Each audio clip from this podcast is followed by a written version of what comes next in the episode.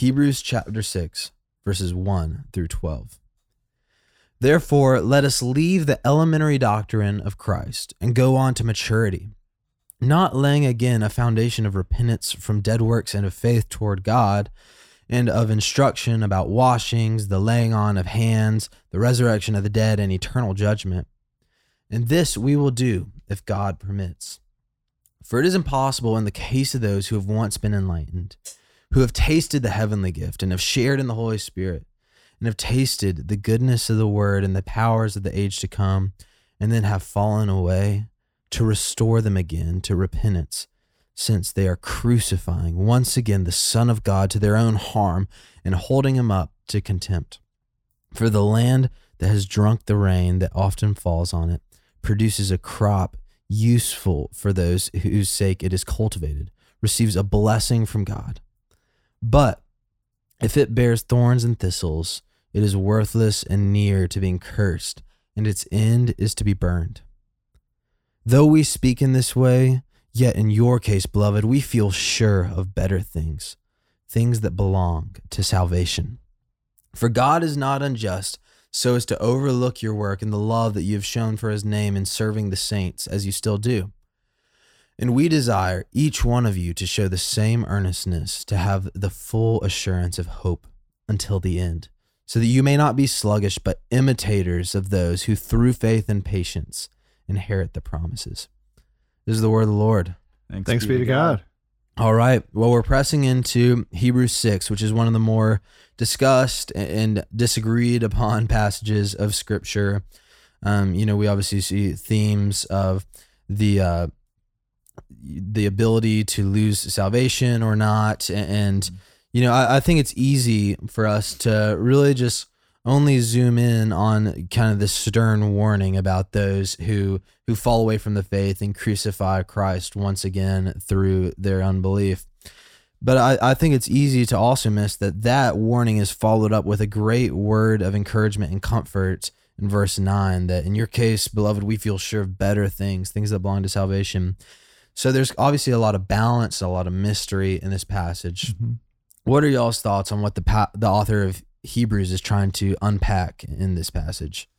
Yeah, so I think that's a fantastic point that you're making, Will. Um, this is one of those passages where we can get lost in the weeds a little bit, and and if we do, then I think we run the risk of missing a lot of blessing that is meant to be conveyed, and some very helpful instruction that can lead to our very practical good. Yeah. What I mean by that is, you know, so I, I think a huge thing that chapter six is doing, at least the the beginning parts, is it's encouraging us to to maturity. Mm, it's saying, yeah. you know, keep going, uh, grow in the grace and knowledge of the Lord Jesus. Don't merely uh, dine and feast on spiritual milk, but move on towards solid food. Eat that food, and and so you you get this uh, um, list of things that you know these are good things. They're not to me demeaned, but this isn't the the only thing that you need to be wrestling with and understanding as a Christian. So continue on in your knowledge of these greater things. And yeah.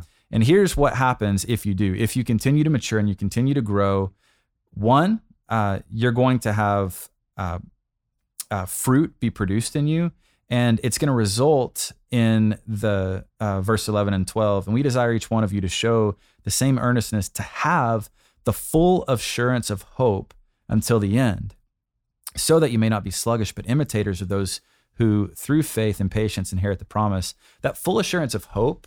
Not everybody has a, sort of assurance yeah. within them that they yeah. know and enjoy God and everything's good. mm-hmm. um, that doesn't mean that they don't know God, but one of the ways that we can grow in and possess this sort of full assurance of hope is by continuing on in the faith with earnestness and yeah. with with mm-hmm. um, uh, urgency. And so uh, I think this is a, a, wonderful call and motivator for us to to keep going, to keep growing. Uh, yeah. Uh, you know, hand to the plow. I I taught this passage every year to our high school seniors um, on the mission trip we would go on, and uh, and I would ask them to question their salvation. And I would do this mm. on the first night we were together, and uh, and I would always catch a lot of flack for it. But I think it's good Crisis. to wrestle with like the first night. Do I know the Lord or do I not? because yeah. there's a lot of people. Uh, we've been talking about this some with um, with the young adults, there's a lot of folks that call themselves Christian, Right. right? Like all over the world, but especially in America. And yet you're like, I don't know. I don't know about that. like there because the the reason we question is because of what the illustration that's given here describes. For the land that has drunk the rain that often falls on it and produces a crop useful to those whose sake it is cultivated, receives a blessing from God. But if it bears thorns and thistles, it is worthless, near to being cursed, and its end is to be burned. What we see here is the author of Hebrews is saying, look, if you really know the Lord, your life will bear proof Yeah. of that. Mhm. And I think what happens is a lot of people, I do think it's fascinating that the beginning, the basic parts of the faith, um, repentance, Yeah. faith, um, washings, laying on of hands, resurrection of the dead, and eternal judgment. Those are the basics. Right. And maybe we've done people a disservice because that's like all seminary level stuff. Like he's like, no, these are the basics. Yep. This is like the mechanics of being a believer. Let's learn that and move past it. There's more to Christianity than just that. Um, but he says, this is so interesting. A person can be enlightened, meaning I understand there's a God. A person can taste the heavenly gift, they can appreciate Jesus. A person can share in the Holy Spirit. I can go to a worship service and sense that there's something amazing happening. Yeah. Uh, I can taste the goodness of the Word of God. I can even hear the scriptures read and be be moved. Mm. Um, I can understand. Oh, there are powers of the age to come, and yet I can still not be a believer in that whole process. Right. The Lord is is not unlike the.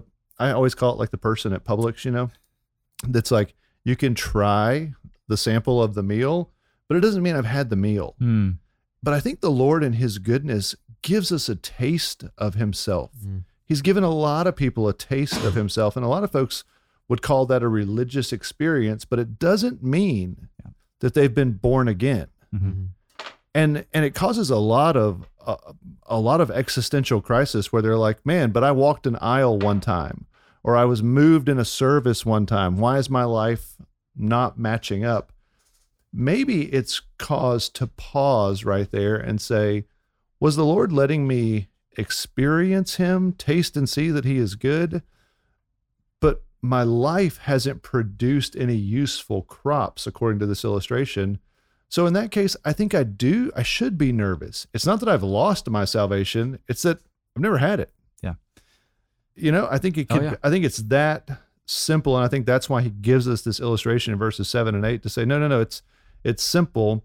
If you've really known Christ Mhm. and the power of the resurrection and you've been born again, your life will begin to bear some useful fruit. It doesn't mean we're going to live perfect. It doesn't mean we're not going to stumble. We all stumble in many ways, but there is a sign of the perseverance of the saint Mhm. in Mhm. that person.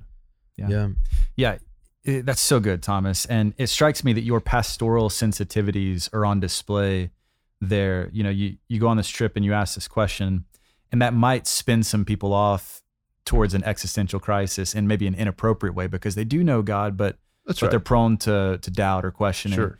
But on the other hand, it feels like we are so quick to want to assure somebody of their right standing with God on the basis of nothing Mm. Absolutely. when when there are times where the most appropriate and loving thing to do, the kindest thing to do is to warn them, hey, it doesn't seem like you actually know God. Or that's a question at, at minimum that's worth asking because it might be embarrassing, it might be strange, it might feel like uh, you know, this um, invalidates my childhood or something. But at the end of the day, what's most important? It's That's knowing right. and enjoying God, right? That's it's so being good. found in Him. It's having peace with God. And so uh, it strikes me a wonderfully helpful and kind thing to do, not to be mean and have everybody trying to question their salvation, but to to have them ask some some searching and difficult questions from time to time because we want to be found in him, right? That's right. Yeah. It's so nice to be able to come back and and say, "No, I know I know the Lord." Or to come back from that question and say, "Maybe I've just known about the Lord." Mm. Because in 1 John 5, John says, "I write you these things that you may know that you have eternal life." We're not of a faith where we have to wait till we die and get before God and say, I wonder if he's going to, Right. wonder if he's going to receive me or not. Mm-hmm. We're of a faith where we can know that we know the Lord. Yeah.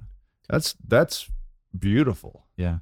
You know, I think what's really helpful for me in understanding this passage, because this is one of those that has, you know, I, I'm kind of like a, a type of person to question and be like, oh gosh, well, like, does this mean I might fall away and, um, like be the next worship leader, you know, ministry person who who leaves it all.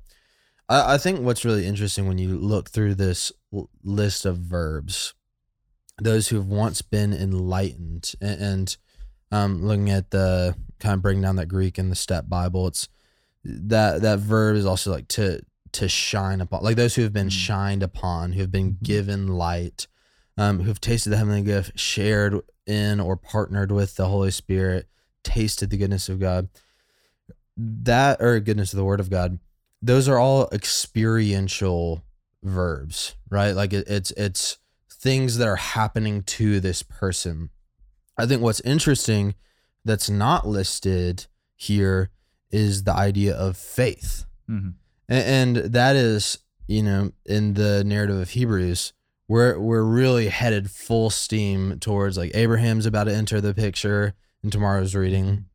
And what we what we believe as Christians is, is that salvation comes through faith in God. And, Right. and you know that Abraham believed and it was counted to him as righteousness. Mhm. A- And you know, I, I think that this is the the warning of the passage is that you can experience these things of God and yet not cast yourself headlong into the the mercy of God and, and not have faith that that is your only hope in life and death. And I think what we're going to begin to see is that, like you said, this passage is not telling us that our faith or our beliefs are kind of like this roll in the roll the dice and, and see if we're good with God when we die. But this is a call to press on past just tasting the good word of God and seeing the light and into believing it. And that is counted to us as righteousness. Amen. Well, for Jackson Randall and Will Carlisle, I'm Thomas Nelson. Thanks for listening to Our Daily Rhythm. I'm Jason Dees, one of the pastors of Christ Covenant, and Our Daily Rhythm is a ministry of our church designed to help you more faithfully and effectively meditate on God's Word. If you ever have a question for us about one of our Bible readings or one of your own Bible readings, please don't hesitate to text us at 404 465 1737. Again, that's 404 465 1737. Or email me directly at jason at christcovenant.com. We'll meet you again tomorrow for our daily rhythm.